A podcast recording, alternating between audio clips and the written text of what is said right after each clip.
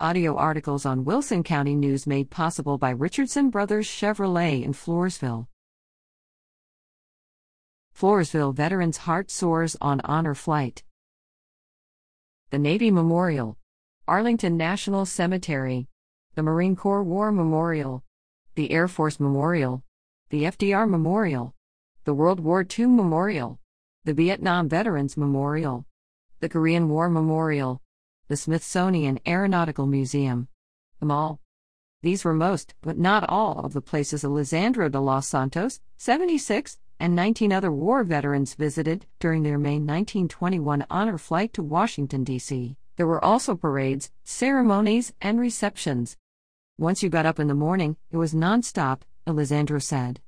Honor flights are designed to provide U.S. military veterans of America's wars with a once in a lifetime trip to see the highlights of the nation's capital as a gesture of appreciation for their service. However, there was more to the trip than the sights.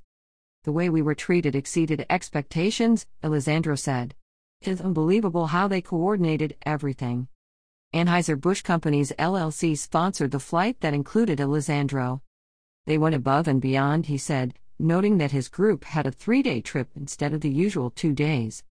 A friend had told Alessandro, a veteran of the Vietnam War, about honor flights several years ago and urged him to apply. He did, but then heard nothing more about it. Alessandro had already suffered a disappointment two years ago. A group of those who had been stationed at Phan Rang Air Base in Vietnam, where Alessandro was assigned, were planning a reunion in Australia. However, the event had to be cancelled due extensive COVID restrictions. The call inviting him to be part of an honor flight finally came a couple of months ago. He had to attend pre flight orientation meetings where each veteran was appointed a guardian. Juliet Rivas, a volunteer from University Hospital in San Antonio, was assigned to accompany him with a wheelchair, even though he has no trouble walking.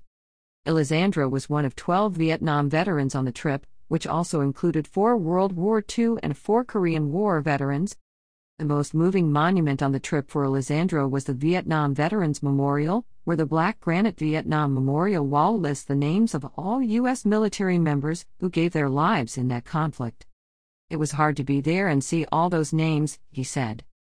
Air Force Times Alessandro joined the U.S. Air Force in 1964 after graduating from Floresville High School the year before. His career field specialized in fuel distribution and quality. Following a two and a half year stateside assignment, he was deployed in 1966 to Vietnam for a year. When he arrived at Phan Rang Air Base, conditions were primitive, according to Alessandro. Permanent runways had not been built. The airmen slept in tents and ate most of their meals out of cans. Sporadic explosions interrupted sleep, but Alessandro performed his duties, which primarily involved transferring fuel from tankers to bladders.